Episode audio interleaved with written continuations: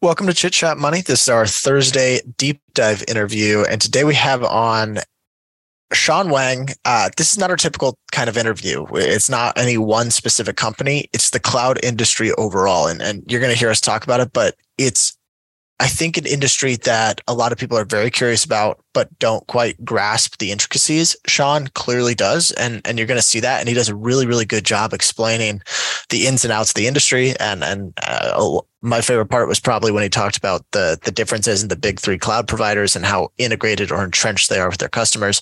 It's it's really fascinating conversation, just given how how wonderful these business models have proven to be. And, and you can see that just looking at Amazon and Microsoft's and even Google's is, is turning towards their, uh, turning towards that profitability. But, uh, you can see it in the financials that they, they break out for these businesses. So th- it was really exciting. Uh, did you have any highlights specifically?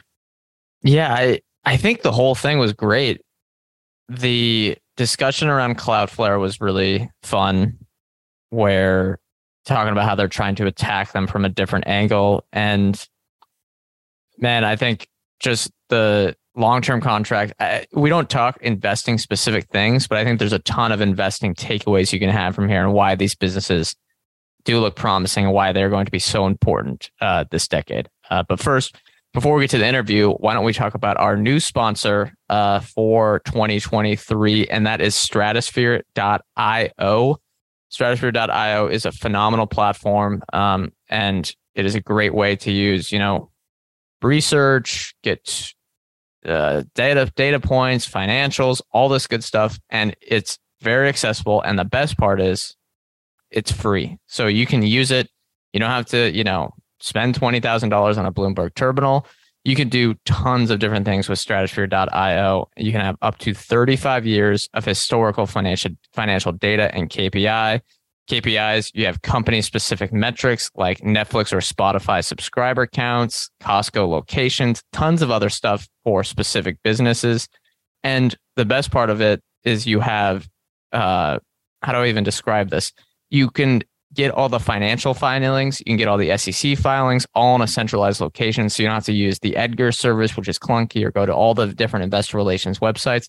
This can be your homepage as an individual investor. And on top of that, they have a premium plan for professionals where if you want to use co- our promo code CCM for 15% off, you get uh, 15% off your paid plan. That is promo code CCM. Uh, the link will be in the show notes. Check them out it's an awesome service, and the best part is it's free. Ryan, yeah. anything else before we? No, I want to. F- I want to follow up on this because this is a new sponsor, and I'm really excited that they're sponsoring us because we're we've we're friends with the founder, and we actually use the service, and it's it's. I don't know how to say it. It's really awesome and it's free. You it basically takes so much grudge work or grunt work out of your day if you're researching stocks.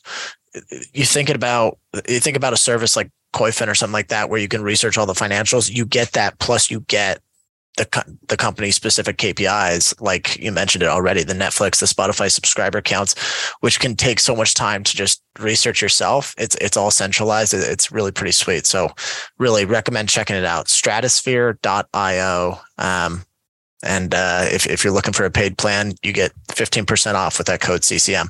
But without further ado, here's our interview with Sean Wang. Welcome to Chit Chat Money.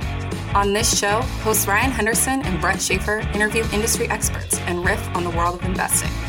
As a quick reminder, Chit Chat Money is a CCM Media Group podcast. Ryan and Brett are also general partners at Arch Capital, and Arch Capital may have positions in the securities discussed in this podcast. Anything discussed on Chit Chat Money by Ryan or Brett or any other podcast guests is not formal advice or recommendation. Now, please enjoy this episode. All right, today uh, we are welcomed in by, or we are joined by Sean Wang. He's first time guest, and I believe he uh, he found us by listening to the show. And we are for for our recurring listeners, you know that we talk about cloud cloud all the time, cloud computing, but we're novices. And Sean said, uh, I can I can provide some some helpful uh, context on the cloud industry, and we knew that would hopefully be a, a great listen for uh, or a great episode for listeners. And just a little bit about Sean. Uh, he's the head of developer experience at Airbyte. He's also the author of the Coding Career Handbook. So if you if you like this interview and you want to read up on anything else, feel free to check that stuff out. We'll uh, we'll link the handbook in the in the bio. But before we start, I, I do want to say I personally am really looking forward to this because I think cloud is a space that, and I'm sure you get these comments all the time. It's an industry that tons of investors are excited about just because of the economic characteristics and kind of the growth at scale that they're seeing from Amazon and a lot of the other big tech companies as well in the industry. But it's kind of one that you just vaguely know, uh, myself included. Uh, we know we understand the concept, but not quite the ins and outs. So hopefully, this interview can provide some additional context. But before we get into that, let's talk about you. What, what's your background, and, and how did you? I guess what are you doing today?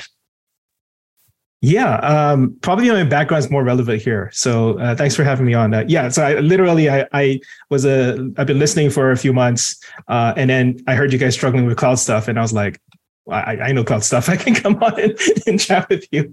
Um, so my background is useful here because I used to be in finance. I used to uh, be in sales and trading on currency derivatives, and then I switched over to uh, to the buy side, uh, trading TMT stocks, so uh, tech media telecom uh, in a hedge fund. I was in Balyasny for uh, a couple of years, um, and over there I uh, you know, it was it was kind of quantamental is what they call it, which is what kind of you, you mix uh, qualitative with uh, quantitative uh, investing, uh, and we covered a bunch of cloud stuff. Um, similarly, right? Like, this is in 2014, 2015, and um, there was so many uncertainties from the financial side because like I could break down a financial statement, I could talk about like projections and stuff like that. But really, when it came down to the underlying technology, I didn't know uh, a router from like a switch or whatever, right? Like it, was just so um, opaque to me, and I felt very uncomfortable with that. Um, and I think my key learning, I think it was, it was 2015. There was a small bout. Um, I don't know if uh, either of you guys were covering Amazon at the time, but uh, there's a small bout of worry with regards to the economy. Like, were we going into recession? Like, we now know that we were we're, not, but like back then, it was one of those moments where it kind of felt like the end of 2021, where everyone was like, "Okay, this is the peak. This is it." You know, you don't actually know.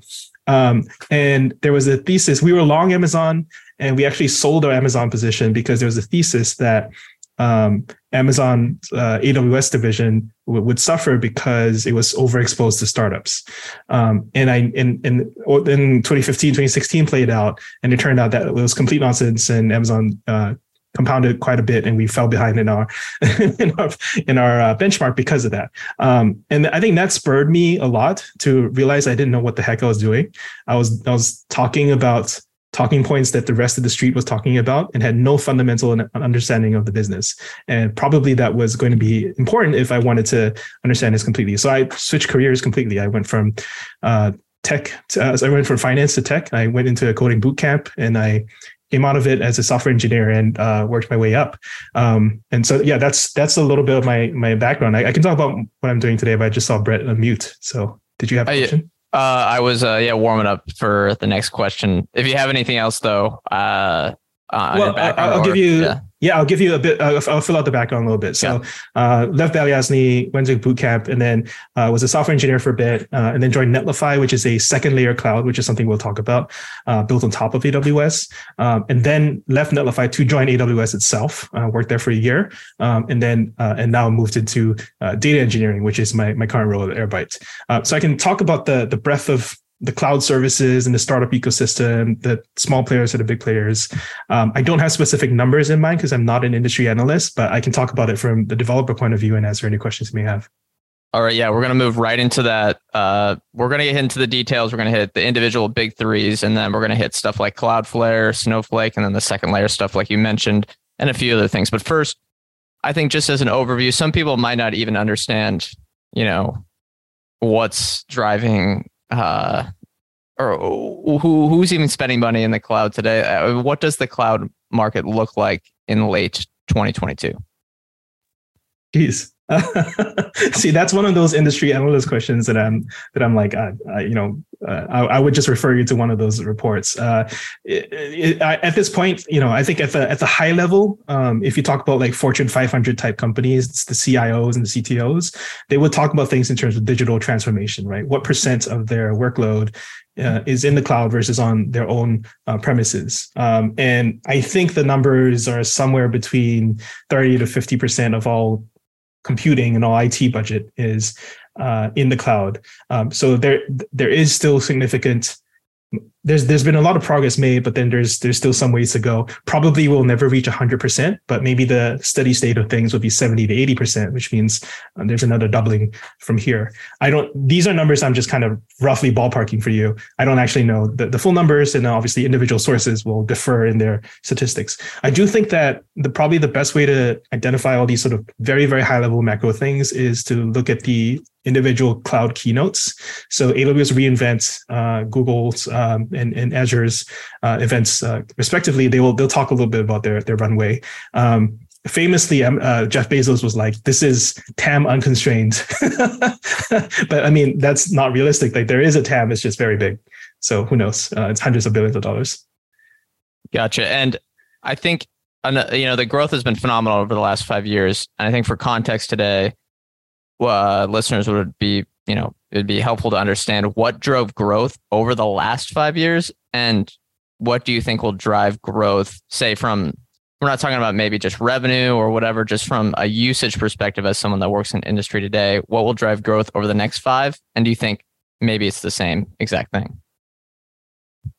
Okay interesting. Um, so again this is another sort of industry wide thing that like I, I would earmark myself as not an expert um, the last three years have been basically determined by COVID, right? Uh, and then there's t- sort of two years before that. Uh, fortunately, that's exactly the, the pretty much the amount of time I've been in the industry. I would say that a big part of growth has been driven by essentially the programmatic configuration of cloud. Um, you used to have to go if you think about the early days of Amazon, think about the early days of like the, the earlier clouds like Rackspace or DigitalOcean or you know any anything that's sort of older uh, you would have to go in and sort of configure things yourself um, to SSH into terminals and then um, set them up by running terminal commands. This would be a lot of the job of a sysadmin. Um, that has essentially upgraded into uh, what uh, the profession is now called DevOps, um, where, where, it's like a developer-driven uh, operational um, engineer, um, and you would provision large uh, quantities of cloud resources by running Terraform scripts, or configuring Kubernetes. Um, each of these technologies uh, have risen to essentially control vast uh, pro- uh, swarms of, of, of, cloud resources uh, on your behalf. And I think that's that's really scary for some people because um, you like it's it's very hard for one person to understand all of it and the cloud diagrams are ridiculous. Uh, but i think it's pretty optimistic for the capabilities of the individual developer because i can control so much more than an individual machine. Um, if you think about you know the the sort of alternative to cloud uh, and this is like the how people got started with their IT stuff in the 90s. Like you would have to buy machines, you have to rack and stack them in the data center. And the primary purpose of cloud is to, to get to eliminate all these, right? That, that uh, they would run the data center for you and you would sort of um, just buy them off the shelf um, on, by clicking some buttons and you would have it spun up for you.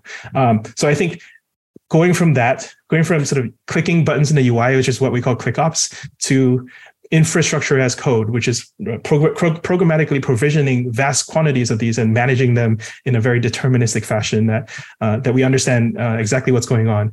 Um, that has been a, a, big driver for for cloud in the past five years. Um, I would also say something that I've been personally involved in is is essentially the evolution of second layer clouds, like Netlify, the company I used to work at, Vercel, um, and there's a bunch of others. There's Railway. There's there's a there's a whole ecosystem of verticalized clouds on top of the the big three clouds, uh, which are providing horizontal services uh, as well. So um, I, I, don't know if I mean, and then off, so that that's the macro sort of fundamental trends that is going on. The the uh, the evolution of DevOps. Um, it was accelerated by COVID, uh, obviously because everyone needed to move online, uh, not because uh, developers were basically working online anyway. Like I was remote before COVID, and so like my life didn't change, which is a little bit worrying to me. But but I think just the, the sheer amount of e-commerce, for example, that moved online, the, the sheer amount of SaaS services that this, people started paying for. Um, you know, if you think about um, uh, this the scaling needs of something like uh, Clubhouse or Zoom that suddenly overnight became business critical stuff. Um, these these were only made possible because uh, in the past like three to four years, we actually had uh, all the techno- techno- technology advances made to in- increase the provisioning of cloud uh, in in a in a in a very quick fashion. So, uh, and another thing I, I, I like to bring out now that ChatGPT has happened is ChatGPT scaled from zero to one million users in five days, uh, and that sort of thing doesn't uh, typically doesn't happen without uh, programmatic cloud provisioning.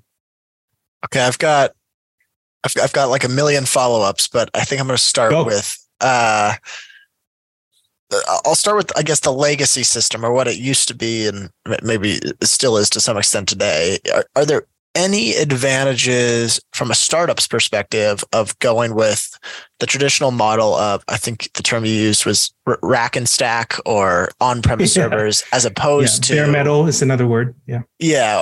Are there any advantages to that, or is it just too costly? Yes. Cost. Uh, well, cost and control, right? Um, so uh, I have friends who work at Equinix and uh, and Packet and uh, other bare, bare metal providers. They are very specialized in, in terms of uh, those those costs. And um, I think basically, whenever you make these kinds of cloud cloud decisions, you can always go down one layer of abstraction in order to gain more control to and to uh, to decrease costs as well. Um, but that it, th- there are trade-offs for that, right? In exchange for that, you, you do take on more maintenance. Uh, like you would have to have the, the people who know how to do that on staff. Um, and when things go wrong, like you can't blame anyone else. You have to go fix it yourself, like that sort of thing. And, and to some extent in enterprise SaaS, which is most of the, the, the businesses that I'm involved in, um, there is an acceptable level of failure where if AWS is down, you can just blame it on AWS and no one will, no one will will blame you. Whereas if you took over your own data centers and your data centers catch fire or go down, it's on you. And yeah, there's a there's a little bit of trade off there. Um, I will also uh, offer up the idea that um, specialized cloud services. Uh, are, do exist and are valid. So, for example, right now in the AI, AI field, there is a nuclear arms race for NVIDIA A100 chips. And all those are essentially uh, GPU server farms that are independently run because Amazon just would not invest in that uh, it, itself. You want to control that yourself, right? So that amount of control, specialized compute, uh, it's not a cost decision. It's just simply those general general big three cloud services don't have your use case in mind. And there's also with that security is important. I don't know if you were mentioning that in kind of a security is important. Right, There's a very famous uh, Google Cloud video uh, by Stephanie Wong, their their uh, head developer advocate, of the, like five layers of security to just get into a data center in in, in Google, uh, which is pretty uh, fascinating if you want to check that out. All right, another question. You mentioned, I believe the term was second second layer cloud. Can you describe what that is, just broadly, and then um, maybe some of the some of the examples, like an example use case? Yeah, uh, so a, a, cloud built on top of clouds, and it, it is. Uh, it sounds ridiculous until you try to use Amazon, and and you realize that you need to go to you know Amazon Cloud School for nine months in order to get something productive done. Or you could build, uh, you could use a service that's built on top of Amazon that is specialized for your use case. So, I came from a background of primarily JavaScript developers. So let's say overall population of developers in the world is about 70, 80 million developers. About 30, 30, 40 million of them are JavaScript, another 30, 30 40 million are Python, uh, and the rest are a fairly long tail of C Sharp and Swift and what, what have you. Uh, so JavaScript is, is a huge chunk of developers, and these guys do not know cloud.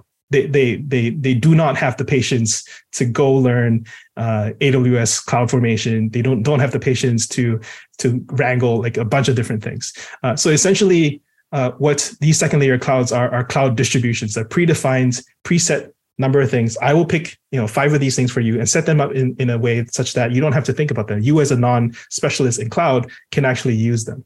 Um, and I, I, I think that is basically emerging as um, a, a, huge trend. I mean, emerging is a, is is a is understating it because this was an investment thesis like five years ago that has largely played out. So I mean, it's pretty much it's pretty much validated. Uh, and so Vercel, Netlify, um, Begin, uh, Railway, uh, these are all second layer clouds, all built on top of AWS or Azure or GCP. Um, to verticalize to serve a certain t- segment of the market that is underserved by definition because uh, the, the big clouds just cannot optimize for those those things. Um, and so if you build a better developer experience, uh, they will migrate to you and essentially they they become aggregator aggregators of that audience for the first layer clouds.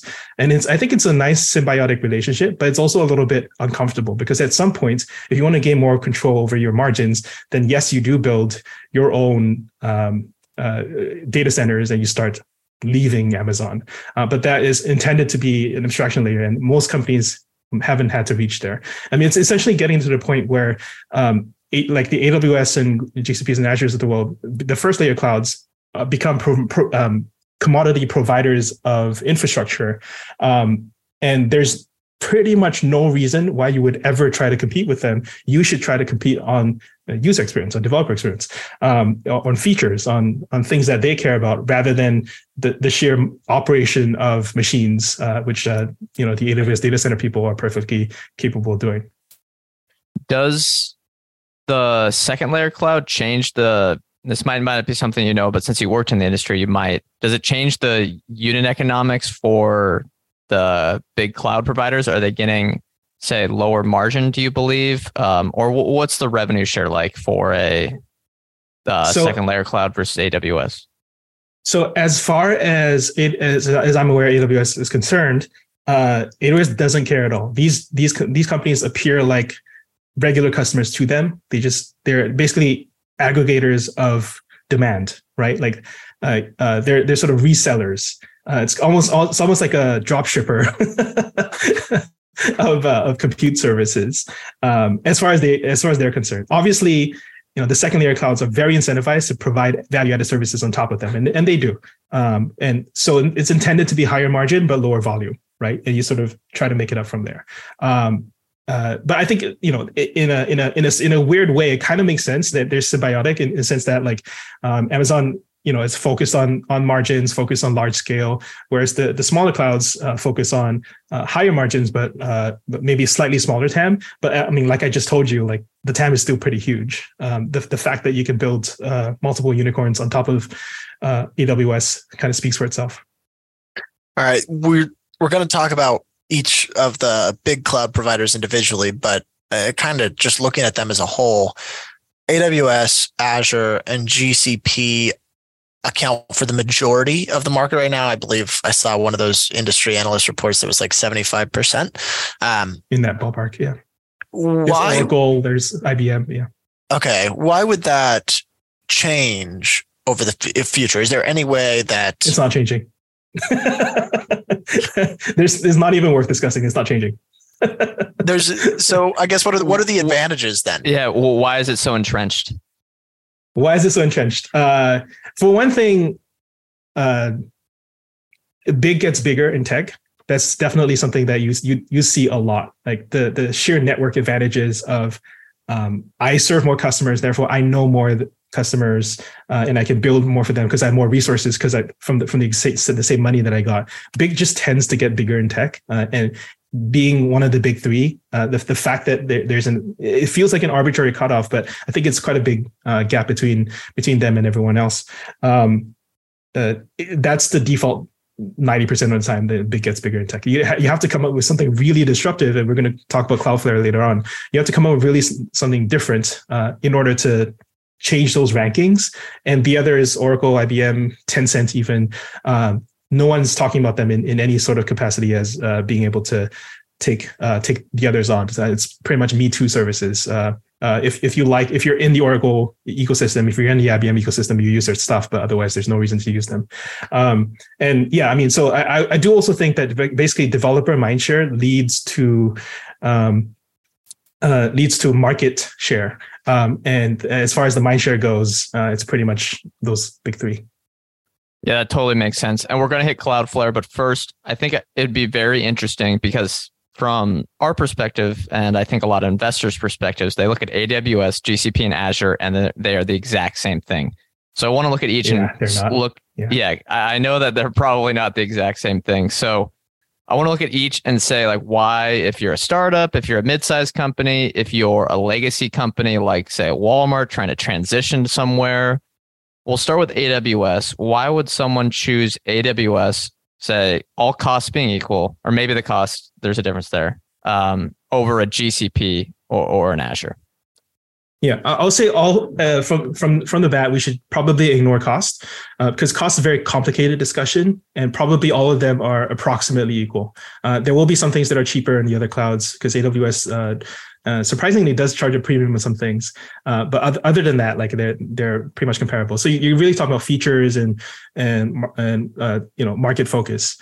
Um, so AWS was essentially the first cloud. Um, uh, there's there's some claim that that uh, GCP might be first, uh, but uh, really, it, pretty much everyone uh, regards AWS as the first cloud. Um, you uh, there are very strong reasons for for adopting them is essentially that they have the deepest talent pool. There are entire industries uh, that and, and and and a horde of people specialized to to help you optimize your AWS cost um, and to to get you set up and, and to to administer AWS carefully. Um, so just based on the ecosystem of existing partners and people that you can hire um, and and administrate and, and and run these things, um, AWS just uh, is the default choice for most people, um, including, by the way, uh, with startups because, uh, for example, AWS will do things like if you get accepted into Y Combinator, you get 150k in AWS credits right out of the bat. Um, don't quote me on that exact number. It's it's in the ballpark of 100, 150k, uh, and this is the same amount that you get from YC itself. so they give you the um, they give you a lot of incentives to to get you started on the cloud. And um, and once you're started you're kind of sticky. Like you, are not going to migrate just for just from your cost reasons particularly if the costs are comparable. Uh, so uh, a big reason to choose AWS is just entrenched uh, existing ecosystem. Um, they, they have a really good startup program. I'll talk about the other companies in, in a bit but um, uh, and, and, they have probably the widest array of offerings. Uh, that's a pro and a con because it's extremely confusing to choose between 17 different types of compute on AWS. But the fact is that they have the largest customers. If they're, uh, you know, a lot of times the, the, thinking will go, well, hey, I mean, if, if Netflix tried to build the cloud and then they, they gave up and they went back to Amazon, uh, you know, can you do better than that? And the answer is probably no. and if it's good enough for them, it's good enough for you. What about Azure? Because it, it seems yeah. like they've been gaining share a, a bit. How would yeah. they? Why would someone choose them over GCP or AWS? Yeah, so I was listening to you guys' uh, uh, so the, the episode where I where I DM'd you guys, um, I heard that you guys were talking about Azure as like the the second the, the last choice pick because they they're more serving legacy, uh, um, you know, uh, companies. Uh, tell us, if, describe- tell us if that is completely wrong. We're dead wrong. so that's not the way that most people would phrase it, uh, because everyone serves legacy in some point, and especially like it's kind of a goal in, if you work in infrastructure to serve legacy companies because they have a lot of uh, money.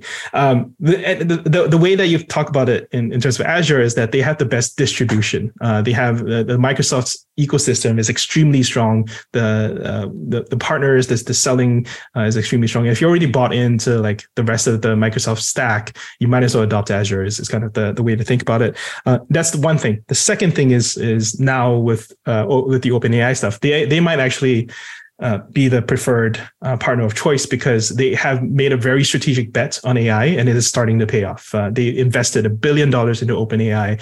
Uh, they have always been the first cloud to uh, to offer credits and and um, a lot of user support when it comes to starting up AI businesses. and so I would say that they are the friend of AI companies right now, like even over Amazon and Google, which is surprising because Google, uh, you know, we'll talk about Google in a bit. Um, but yeah, I would not describe them as, as serving legacy. Like they, they serve as a very specific um, enterprise part of the business um, that may, maybe like is less visible because they don't have like the Netflixes of the world, uh, but they actually do quite well there. I think they're in number two position. Um, to put numbers, I think I have numbers actually. So AWS has because I, I, I pulled this up. I only have this this one number. AWS has 62 billion in revenue. Uh, Azure is 52 billion, and GCP is at 28 billion. So a, a firm third place there. Yeah, and and Azure they don't even. It's so hard. Like they, they don't report that on a. Um, I, I don't know. There's there's they're they're a little coy with reporting that number every quarter. But yeah, that's all of them are. Yeah, uh, AWS put off um, breaking out uh, AWS numbers for for many years, and I think that I, I so I remember I was interviewing for a hedge fund job the day that they stood it out, and like the stock wow. itself jumped five percent, which for for Amazon size is pretty significant. yeah, no, I, have uh I've I've read about that day being uh, kind of a crazy one for the industry when they finally broke out the numbers and the margins. You but... know, it's a big deal. Yeah, I mean, like we kind of knew it was a big deal, but like we didn't know it was like profitable. We didn't know like how big it was. Um, and yeah, you've, you've guys, you guys have all had that discussion already, so I won't repeat it. But uh, so, so I think Azure, you know, um, it's kind of a weird thing to say that distribution matters, but if distribution matters, then Microsoft is really, really good at it because they also happen to sell, you know, Windows and Office and uh, LinkedIn and you know whatever else have you, and uh, they they do like to bundle that, and they, they do like to make sure that if you're in the Microsoft uh, ecosystem, you, you you adopt the entire Microsoft stack, including, by the way, programming languages. So if you are in the C sharp stack, um, uh, that is a uh, that is you, you are automatically captive to, to, to Microsoft, which is huge. Um, C sharp, like most people, like people of my kind, will never touch them, but we respect them in the sense that it is a very productive stack. Uh, it is completely designed end to end by Microsoft, and um, I think it's uh, it's doing it's doing very well in its own is in its own way. Gotcha. All right. And last one, third place, I think they have about 10% market share, would be GCP, Google Cloud. Yeah. Why would someone choose them over AWS and Azure? And you had a follow up when I sent this over about them having, you know, creating Kubernetes and transformers and how that gave them maybe an advantage. So what what's holding them back, I guess, from yeah, being as big yes. as the other guys?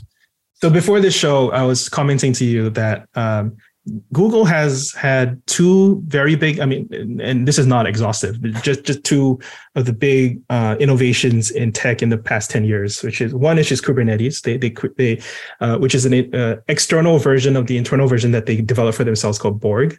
Um, and that is the, the, the behemoth uh, cloud management runtime that essentially uh, has has won the cloud orchestration wars. Um, if you and anytime you see like KubeCon, Cloud Native Con, any any any of those words that come up, that is an the sign that they're part of the Kubernetes ecosystem. And by now, most companies, especially if you're infrastructure companies, you run on Kubernetes. Uh, so Google released this and then failed to capture market share despite being the creators of Kubernetes, despite being the first consumers of Borg. Uh, and that's a shame. I would say that Amazon Kubernetes Service and Azure Kubernetes Service are probably bigger than GCP, which is sad. Uh, and then and then and then Google also invented the transformer in 2017, which uh, which is the core architecture for all the large language models. and now Azure is the AI company. Um, gotcha. So and, uh, they're really missing the ball there. uh, large language models, that's the OpenAI stuff, right? And all the yes. stuff that the chat bots. Aligns okay. with, yeah, aligned with uh, Microsoft. Yes. Gotcha. Just wanted to um, have that, but continue. Yeah. Absolutely. Yeah. Yeah. So, uh, so, uh, uh, uh, quite a, like, look like i don't know the people involved. I'm sure they're very smart very very well very capable. Uh, but th- there's uh, you know there's a pr- there's a perspective that it's been mismanaged. Uh, they had some churn in the ceo um, I, I, forget was it diane something? Um, it was a was a former ceo of, of uh, one of the companies that they acquired. Um, she was in and out for like three years and it, it was just kind of mismanaged from the top. Um, and i also wanted to cover briefly uh, steve yegge who is a very prominent developer uh, early amazon and early google. Um, so has seen uh, AWS and then seen GCP form from the very beginning. He has a very famous platforms rant that I would refer everyone to. He, there is an original one and then there was a follow up uh, that people should check out uh, that describes why GCP is in third place. That they that they have uh, not been able to maintain their products for developers in a way that they that they would trust. Uh, so they would randomly deprecate things overnight. So the, thing that you build your entire business on, they'll, they'll, they'll send you a notice and say like, oh, like we have a new version of this. Yeah, your the thing that you're using is going to be deprecated at the end of the year please move. Um, and unscheduled IT spend is never a good thing with uh, with a with a platform that you want to build on. So they have this reputation of you know discontinuing stuff. Yes, in the consumer division, obviously the Stadia and like you know the 10 different uh, chat apps that they have consumer division is very different from gcp right so the gcp people will tell you like yeah we are very we're different very different org than the rest of google uh, but they have this stain and reputation and it's something that they're working very hard to overcome. Um, they have uh, if you ever want to talk to someone from gcp uh, i think their head of marketing i forget their name uh, their head of marketing re- recently came from amazon uh, and is trying to uh, figure out like how, how do we how do we fix the, the image? Obviously google like is is itself very good at cloud. Uh, they they don't get platforms is the assertion there and it's something that they have to overcome. All right last one i guess on the individual cloud players uh, cloudflare. And we we did that interview a while back um, discussing the business but people may not have listened to that. So could you talk about i guess what cloudflare is? And then you mentioned that they're beating aws at their own game. What do you mean by that? Uh, so that's a, that's a little bit of a um, provocative title. You know, obviously AWS is uh, something like something in the order of 50 to 60 times the Cloudflare size. So it's kind of a pain in the neck for them. Um, so Cloudflare is a first and foremost a content delivery network, um, which is uh, it, I actually went back and listened to your interview previously, and I thought it was very well very well done. So it competes with Akamai, it competes with um, uh, other CDNs I can't name because uh, there's so many of them. Uh, AWS itself has a CDN um, called CloudFront. Uh, and uh, there, there is there are some market share statistics out there. I would say CloudFront and Cloudflare have about the same uh, market position, um, eh, both sort of tied for number one. Um, and so what what a CDN does is it accelerates delivery of your content. Um, whenever you are requesting data uh, for for watching your videos or uh, requesting reading something from a website, downloading any image, um, does it? It doesn't necessarily come from uh, an origin server, which is let's say uh, for for most of Amazon, it would come from US East One, which is in Virginia, uh, some data center in Virginia. Like the concept of a physical location for for your data, for your code, for anything that is that's being run or downloaded, um, goes away with the CDN because then it would be distributed to the edge. Uh, and Cloudflare has something like on the order of 10,000 points of presence around the world. Um, and that is about a couple of orders of magnitude more than the points of presence that Amazon has. Um, uh, and any any CDN provider would basically provide uh, something like this that caches your stuff at the edge, um, has a cache expiry, basically accelerates the, your, the speed of your experience. Um, and that's how they started out. Um, I would say that the other thing that they provide is also security services. So Cloudflare's innovative um, um, approach to the market was essentially to take uh, a firewall um, that most people would charge for and give it away for free. Just give it away. Just like take, uh, and and that was extremely disruptive because everyone else was charging for it, and they were like, "Nope, we'll do it for you for free." And I think the thing that people don't understand is that uh, there's a huge um, growth uh, sorry, there's a huge gain in value when you do things at scale. And for them, giving away for free gave them the most data about DDoS attacks, which is something that you guys covered in your in your previous interview as well. Um, and by by that point, making them Cloudflare become the uh, world experts in DDoS.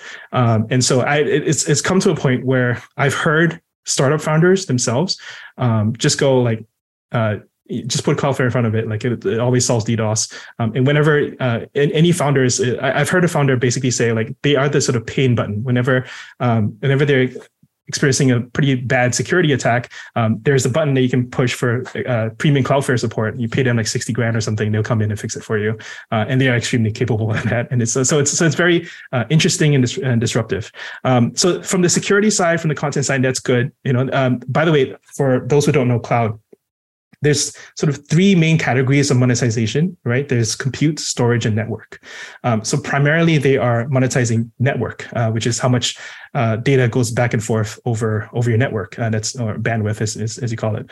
Um, compute and storage are, are less important for, for Cloudflare, um, but there's something that that's something that they're going into. So uh, probably the, their newest hottest thing is essentially the Edge Worker platform, um, uh, or Cloudflare Workers is what they call it. So Cloudflare Workers launched as a smart edge functionality where you could run compute at the edge, uh, and this would be good for things like redirects and authentication and um, uh, you know rendering and, and, a bunch of other uh, small smaller use cases. But that is now increasingly growing because they've also added storage solutions. So now they have the full suite of compute, storage, and edge, uh, compute, storage, and bandwidth, uh, except that they've done it in a decentralized fashion compared to AWS.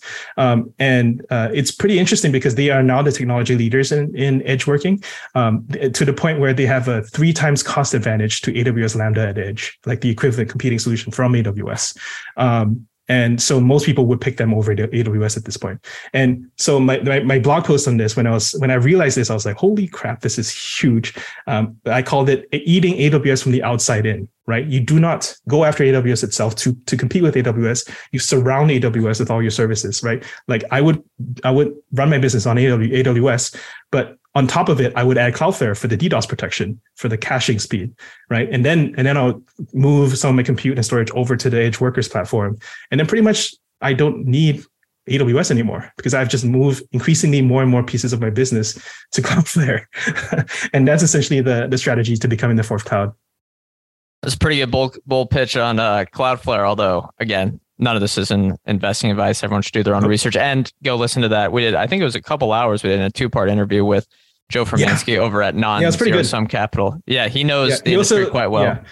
He also mentioned the R2 uh, thing, which is uh, again the most bold faced wrapper service strategy I've ever seen. Uh, so literally, so uh, AWS, uh, I think their second or third ever service, the most popular service by far is AWS S3, Simple Storage Service, uh, and that is the default store of all data on the web. Um, anytime you upload a file, you, you you look at the URL. It's if it says S3 on it, that's that's AWS. Cloudflare is saying, right, we'll, we'll we'll wrap around you like every service, and we'll we'll make your we'll reduce your bandwidth cost to zero because AWS charges for all, all downloads. We'll just say Cloudflare just like we'll, we'll, we'll wrap it for you and make the downloads free.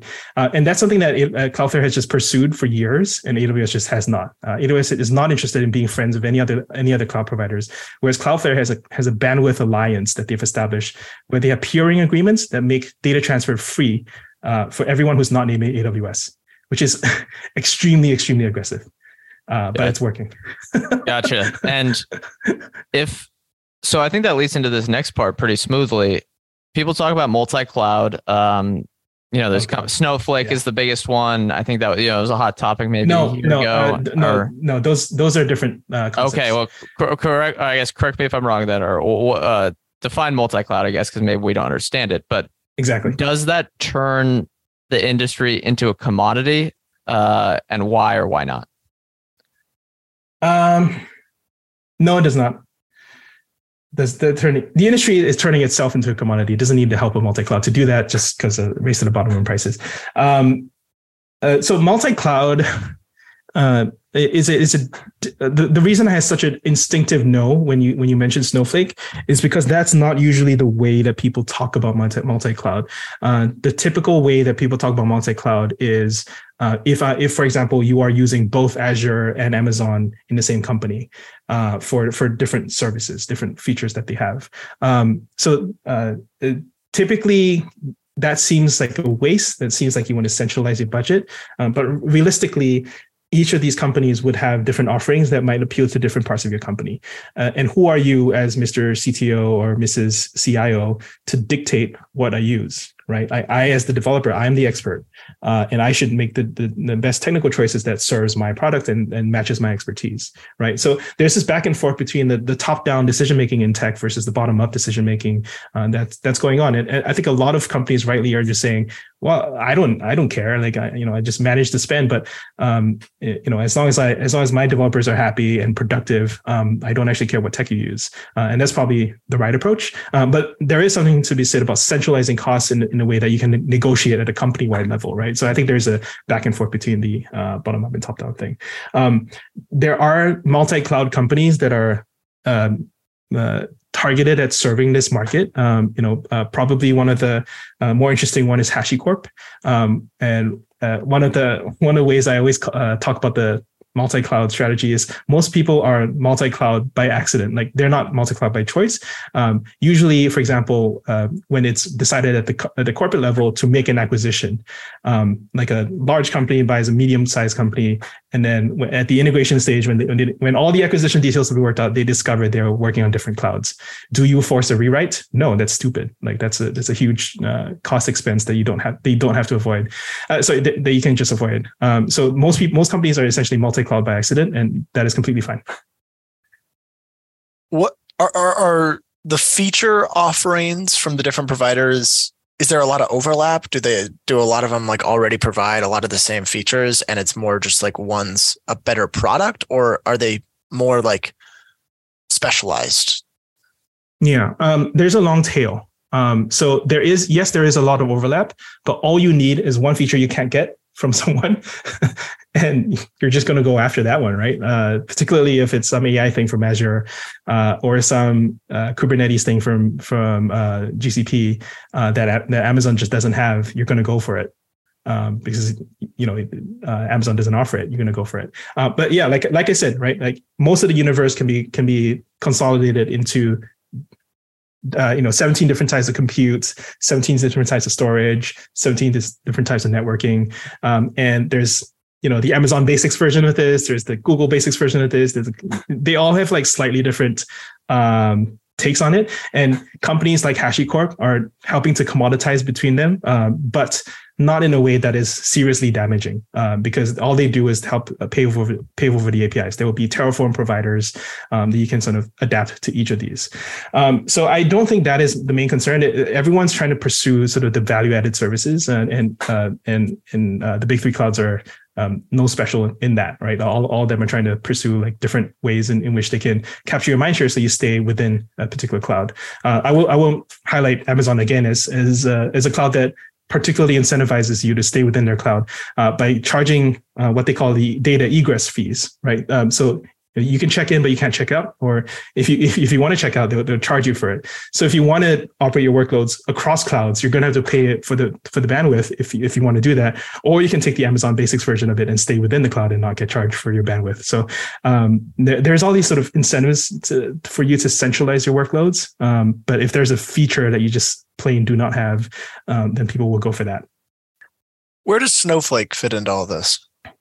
Ah, exactly. So um, why I kind of reject the the concept of, of Snowflake being part of the multi-cloud story is that Snowflake is an independent data cloud, right? Um, that uh, has really carved out a niche for itself. And probably, you know, in in the discussion earlier that we have uh, about talking about driving growth over, over, the past five years, that's one thing I missed. I, I will go back and add that um, that the, the the growth in data warehousing in general is huge, huge, huge, huge driver of of uh, of IT spend, um, and has changed my own career as well. I used to be on the compute side uh, and networking side, uh, and now I'm in data. um, uh, and uh, another data data point I can offer you is that AWS Redshift, which is the Amazon in-house version of Snowflake, um, is the fastest growing Amazon service ever. Um, and since since it was introduced 10 years ago. Um, so it's so there's a lot of pointers towards data being uh, a central force in how people run companies. I mean, you know, it's not, it's not a, it's kind of a meme to say data is the new oil, but data is the new oil. Um, and, and Snowflake has really carved out a niche for itself as the best data warehouse in the space, uh, in a space filled with you know google has a google has bigquery which is probably number two. Um, uh, azure has uh, synapse which is a distant number four number five. Um, and, uh, and and gcp uh, and amazon has has redshift. Um, so snowflake is is in that mix as uh, but it, but has somehow managed to carve itself out as uh, the best independent data cloud which which is which makes it play really nice with the other clouds um, because it, ha- it, has all its own independent infrastructure. Um, but it's a, it's a really interesting non-consensus view that someone uh, who's not AWS or, or GCP or Azure can come from nowhere and just completely dominate. I think they, they at their peak they were like a 120 billion dollar business. Gotcha. And this might be. Uh, tell me if this is a dumb question, but are the cloud providers trying to vertically integrate and provide their own software tools? Because I I kind of see yeah, sometimes, um, and maybe Redshift is the wrong one, but you see a lot of them, you know, come up with a lot of products that may, maybe they're not purely software, but they're trying to compete with, say, uh, I guess an example I know of is is a MongoDB. Um, do you think that this strategy will work in the long run, or I guess it's a hard question, but any, any thoughts on the vertical integration? Uh, between Snowflake and Mongo? Uh, no, it's just uh, yeah. Sorry, I should have for say the I guess you know AWS, GCP, and Azure, you might have uh, I forget GCPs. It's BigQuery or um, yes. you know some of the other well, stuff that, that might be it might be software. It's I guess it's not pure software, but the you know they might have their own tools that compete with some of the uh, products that are the customers of them. Do you think that strategy can work, or is it kind of? It seems like there's going to be a lot of conflict, is what I'm saying.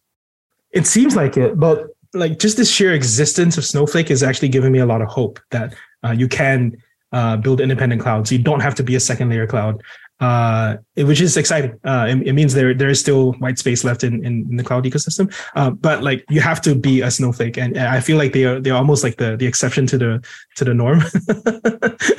so I, I don't know how much to generalize from from that one example. Uh, you did mention MongoDB as a as a as an alternative uh, data company, but uh, I would not place them in the same class as as Snowflake. MongoDB just happens to be a very successful um, database company with a with a huge licensing business that is only slowly bec- becoming uh, its own independent cloud business. Um, but uh, yeah, most database companies uh, do not reach the, the, the scale of cloud business that uh, Snowflake has.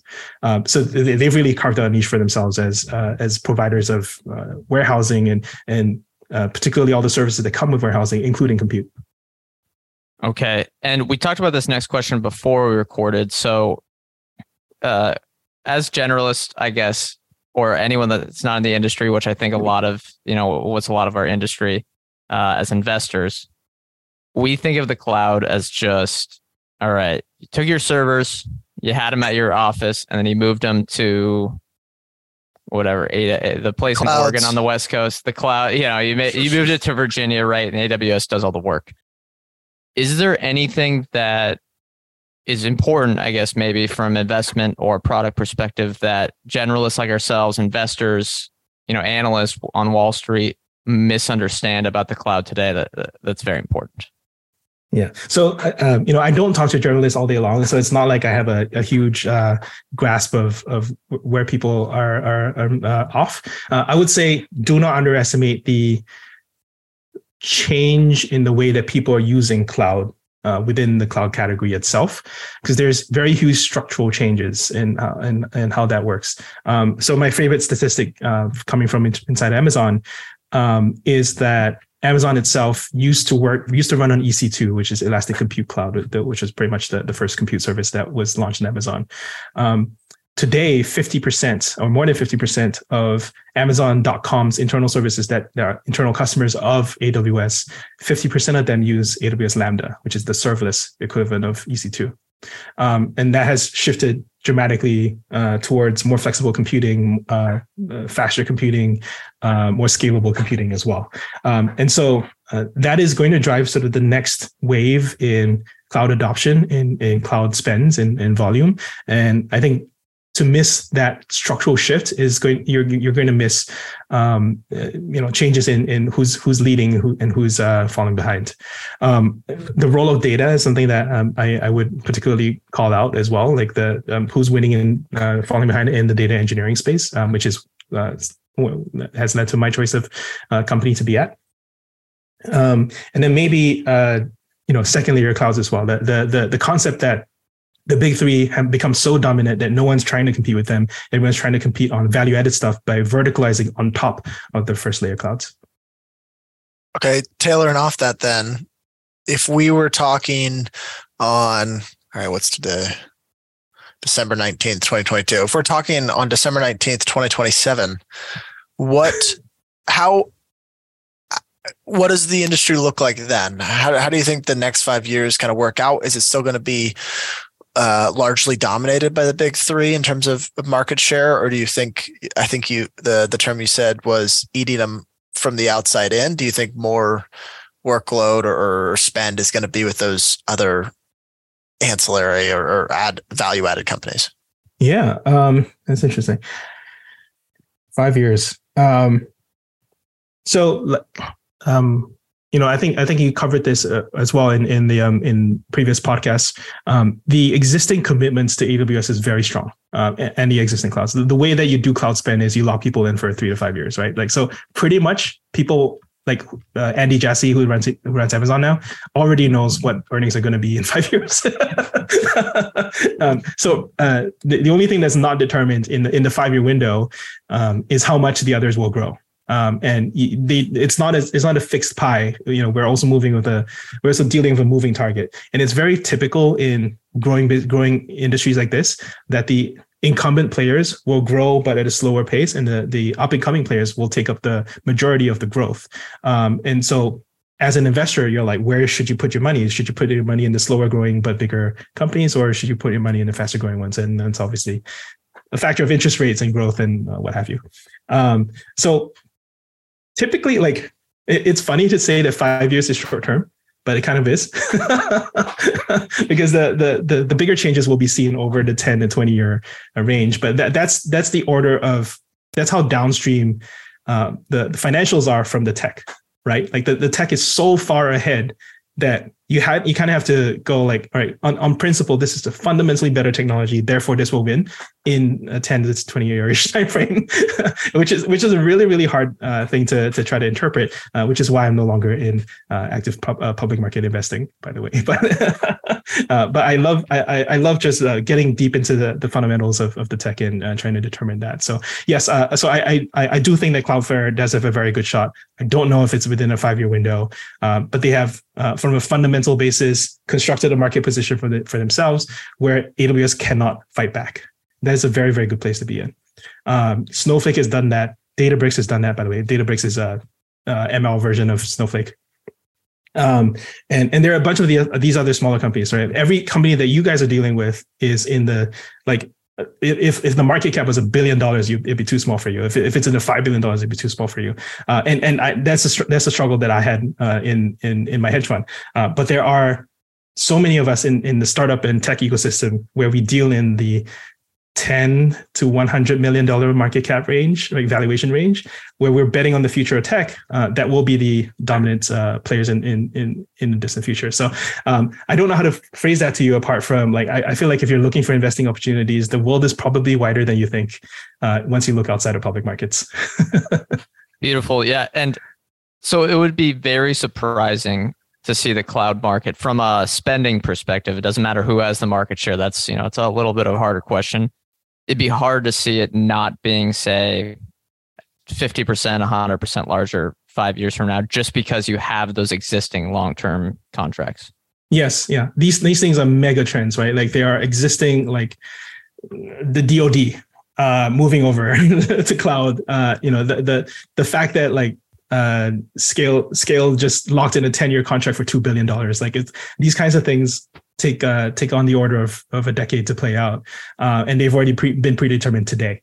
Like we we know they're going to happen. They're they're just going to take some time to move over. Um, and, and uh, I mean that's encouraging in, in, in some expect, but also like as investors, you're looking for volatility, right? You want the ten bagger in one year, maybe I don't know, but like that's where that's the those are the hero trades. Those are the things you talk about at bars. But really, like when you build a business, you're you're building for sustainable revenue and predictable growth, and like those things don't don't don't happen because that's not how you get the big the big fish right? The big fish hunt slowly and and, and there's a lot of them to go around once once they've been hunted.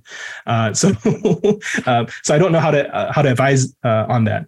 Um, um, I, I, will say you know i i think maybe in in five years uh, given the trajectory of ai uh, progress and spend um, the, the sort of dark horse in in this would be um, azure overtaking aws purely on ai that that would be like that that is massively projecting from today's hype. So yeah, i'm definitely talking like uh you know obviously after every hype there is a there's a disappointment phase. Um so who knows? But if if any were to win uh, or to significantly disrupt the current path of, of things, is it is that AI is a much bigger deal and much bigger, broader um, opportunity than most people expect today, uh, and therefore you should uh, invest in any any company that is much further along in the in the AI AI space. And I'd probably say that Azure is um, much further along. Okay, I think I think that's all the questions we have, Brad. Yeah, he's giving me the thumbs up here. Um, Sean, this is this is a lot of fun. Where if listeners want to like keep up with you, what's the best place to do that? God, I used to say Twitter, but like now Twitter is a complete like chaos, and uh, I I have no idea. Um, so uh, you can find me on Twitter, um, uh, or you can find me on my site uh, swyx.io. Um, I do have a couple of uh, blogs, uh, one on developer tooling, and then one on AI, um, which is uh, something I'm tracking pretty pretty closely. So yeah, find me on swyx.io. And it's and that's swyx.io. Yeah, those All are, right. yeah, those are my initials. Um, right. And yeah, ba- basically, I you know, I just I love talking about the business implications of tech, uh, but it's hard to make forecasts. Or you know, that's that's where the the sort of analysts come in. Um, but uh, I, I think there's there's a lot to share from. Uh, from finance people going deeper into tech, and, I- and I, I hope to encourage more people to understand the fundamentals because um, that is what will last. It's not the quarterly sort of missed at miss the street, uh, you know, or beat the street. Like I don't, I no longer care about that, and that is a great benefit to my mental health. yeah, it doesn't matter if uh, AWS grew 28% versus 30%, like, and the Don't stock's care. down 5%, you know. Yeah, well, don't care. Yeah, Is that a, is that a big deal? I, I don't love, so. I love when people talk about like percent IT spend.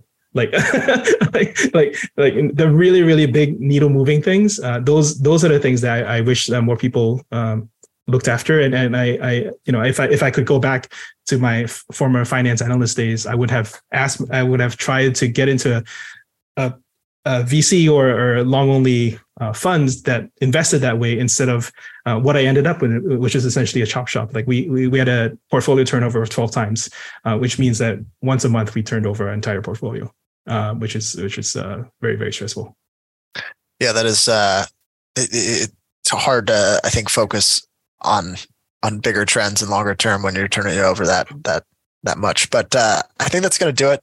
Thank you, Sean, for doing this. I should we should throw a disclosure on here. Uh, Brett and I are not financial advisors. Anything we say or discuss uh, is not formal advice or a recommendation. We are, however, general partners at Arch Capital, so clients may have positions in the securities discussed on this podcast. Thank you all for tuning in. Thank you again, Sean, for coming on the show. This was a blast, and we will see you all next time.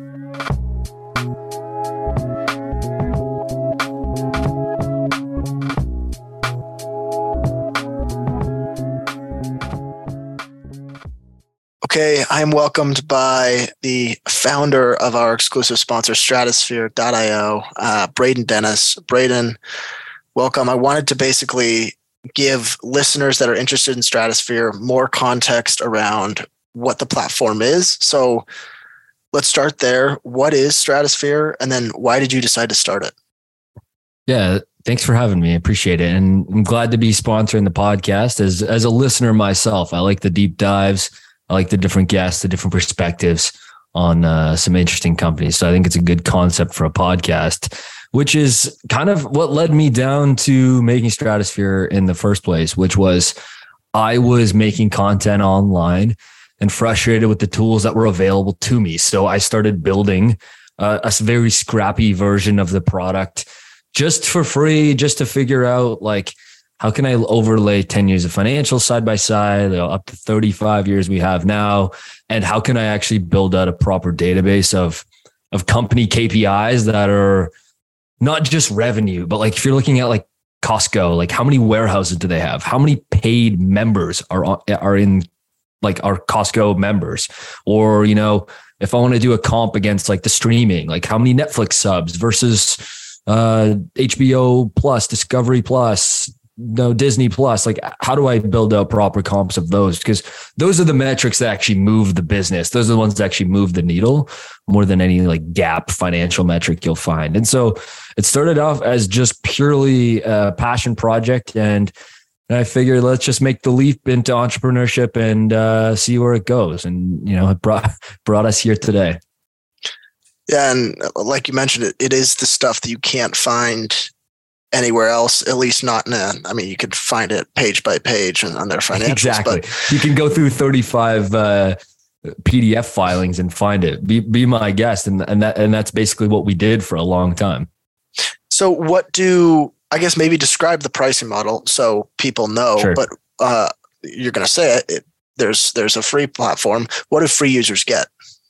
Yeah, good good thing because our, our mission was to always build a free platform, and and so we really kept true to our mission and give like an amazing platform for free, which gives you ten years of financial statements on 40,000 global securities. So we don't list you just to US securities. It's on global stocks.